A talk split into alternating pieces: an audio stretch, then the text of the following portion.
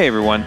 The episode you're about to listen to is one of the very first ones that we did, and the sound recording is not that great. It took us a little bit to hit our stride, and we enjoyed these first episodes, but they maybe aren't our strongest ones. So we've got some better equipment and honed our skills.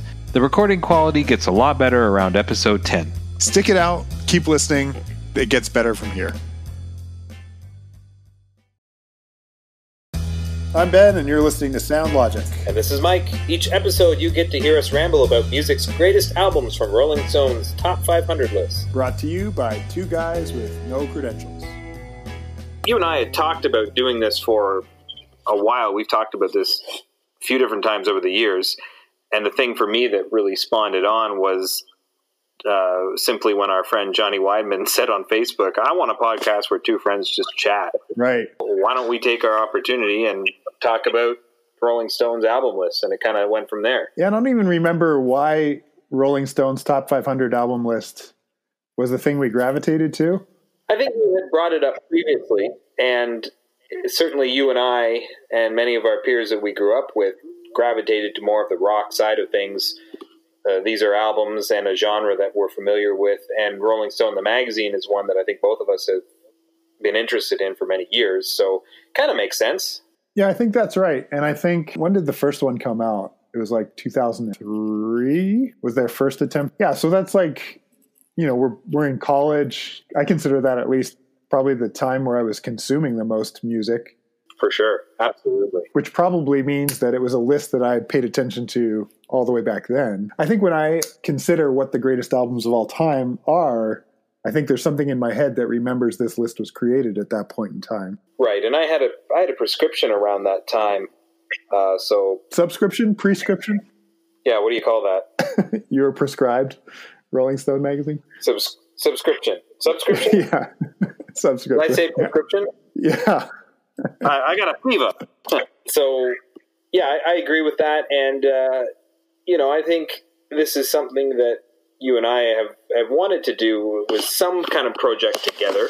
Uh, we've kind of played. I'm not really a technological social media podcast kind of guy, and you certainly are much more involved in that. So it makes sense that it would take a little while for us to get into it, but uh, here we are. Yeah, and for two guys who have been lifelong friends, it's been 17, 18 years since we've lived in the same area. And I think there's an aspect of like, you know, now being into the the later half of our 30s where we're trying to make sense of like our rootedness. We've both had some interest in our family lines.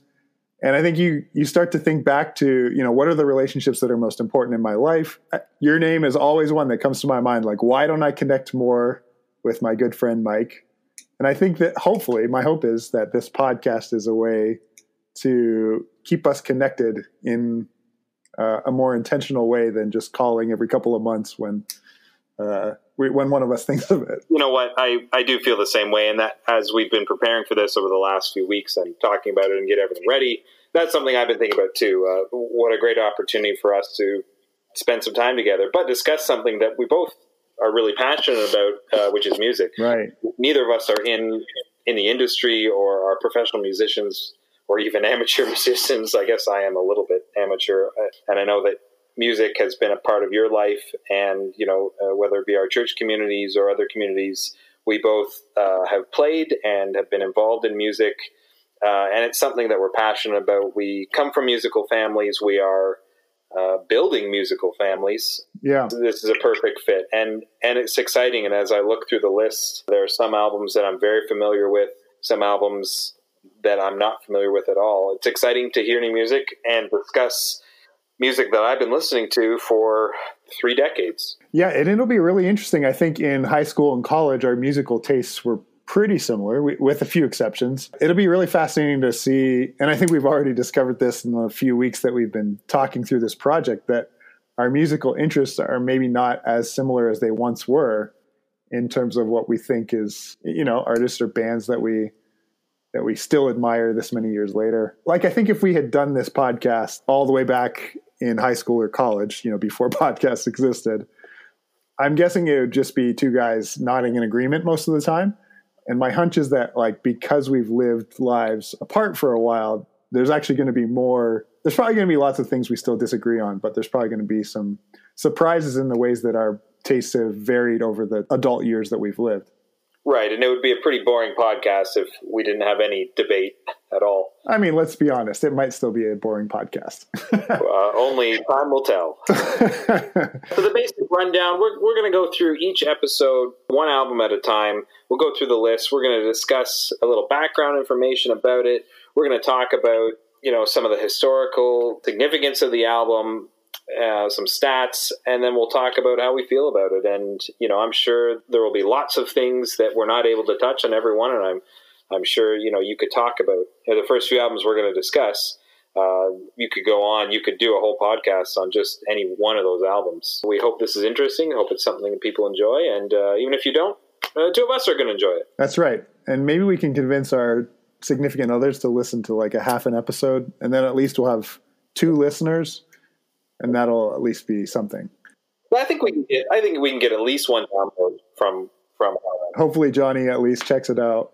Momentum is an important thing. You know, if we have momentum and we're enjoying what we're doing, we we want to keep going. I don't see why not. Certainly, in the first fifty, I think we'll you know, and that'll take a while. That'll take at least a year, and I think there's lots of interesting stuff there. I see between 50 and 100 if we've still got uh, the momentum and the drive to do it, and it's still interesting and we're enjoying it. Um, I could definitely see that. Past that, I could see us maybe, you know, if we haven't, you always make time for the things you enjoy.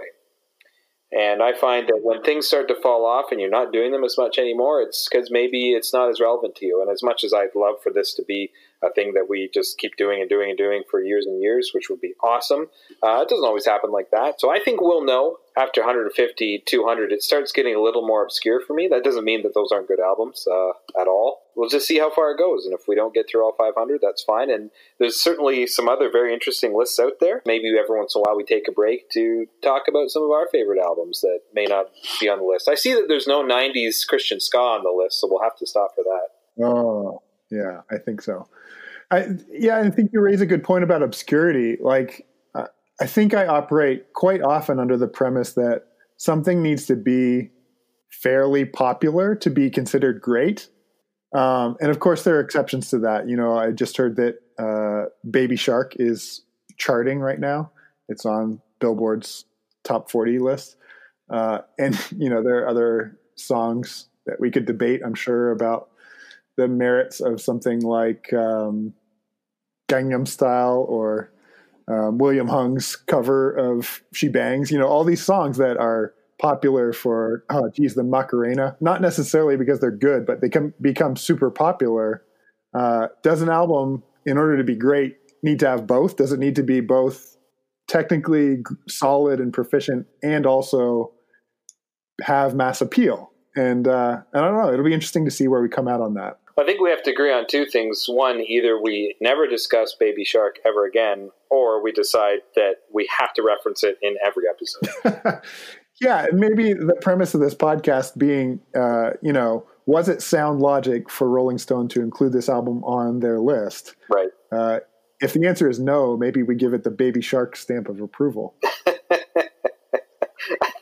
I think so. I think that's uh, that's going to be part of it. There are many things that are great that are not popular, for sure. And probably vice versa.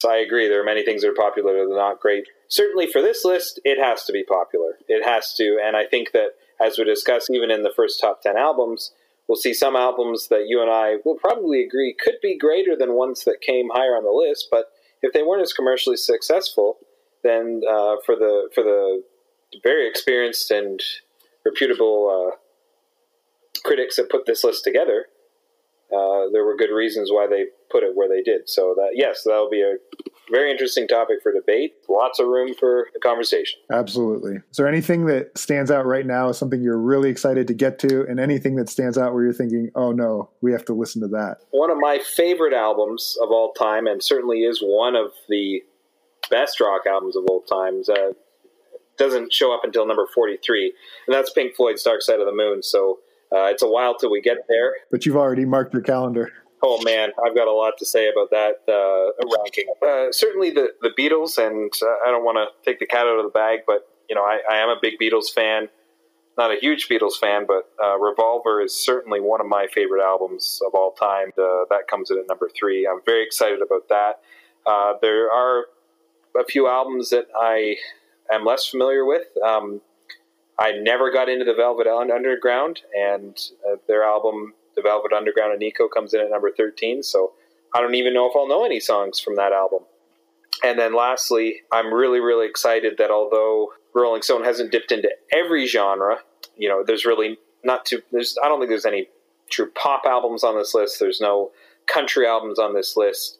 Uh, but they did get into things that have influenced rock, and that's jazz and blues. And Miles Davis' yeah. kind of blue, kind of blue album from 1959 shows up at number 12, and I I'm really pleased that they put uh, this extremely influential jazz album on this list and high up on this list. So that's what I'm excited about uh, for the first 20. What about you? It's interesting that you said you've never listened to the Velvet Underground because I felt the same way. That's the one that stands out to me as like I have no preconceived notions of whether or not I'll enjoy it. I don't think I can even name a Velvet Underground song, which is sounds awful for a band that I'm clearly familiar with their name at least. And and maybe people who listen to this will turn us off right away because we've said that. the other one that I'm a little nervous about is Bruce Springsteen because he's someone that I've tried to like, uh, actually fairly recently with his Netflix uh, live acoustic uh, concert, and just don't really enjoy him. So that'll be interesting. I know that's you know considered to be one of his greatest albums, uh, Born to Run at number 18. So that'll be interesting to tackle. Um, the one that stands out for me, I think, that I'm looking most forward to. I don't have to wait long for it. It's the Beach Boys' Pet Sounds. Uh, oh there's something about that album that I just really, really love. So, uh, it, are we already going to have a conflict? Number two? No, I totally agree with you. Um, okay, okay. I, I, don't want to you know, take away from episode number two, but um, yeah, I I, uh, I, really, really enjoyed listening to this album. Uh, it just puts a smile on my yeah. face every time, and yeah, just this whole idea of this project is exciting because certainly at the beginning, there's so many good memories, there's so many good feelings, and music has a way of just bringing out the best in you um, and helping you get through pretty much any emotion you're going through, depending on what you listen to. So, uh, and I'm excited for the discussions about Sergeant Pepper's and Pet Sounds and Revolver. Some of these few albums, yeah. should they be shuffled around? Is uh, Pet Sounds? We'll talk about the relationship between uh, Revolver than Pet Sounds than Sergeant Pepper's because they do have, uh, as we'll discuss, a very uh, intertwined relationship. And the bands had, although uh, very different sounds, had an intertwined relationship and popularity at that time. Yeah, and I, I think the other aspect of um, the way music can impact us is the way that it listens to the cultural moment and then resonates or uh, pushes a cultural moment. And I think um, because so few of the albums on this list are from our current moment in time. It'll be interesting to see whether we resonate more with the albums that were uh, written in moments where there seemed to be political division or unrest, similar to, I think, the context of our culture right now. Um, so yeah, I, I, really am I'm fascinated to see kind of the prophetic voice of uh, some of these great works. For sure. Well, I'm excited to get going. I think that's good now, and uh, please tune in to hear more about the top 500 list from Rolling Stone magazine. Yeah, our first episode is going to feature the Beatles album Sergeant Pepper's Lonely Hearts Club Band. That'll be episode number one of the Sound Logic podcast. Oh, that's going to be a good one. I'm excited. Talk to you then. See you next time on Sound Logic.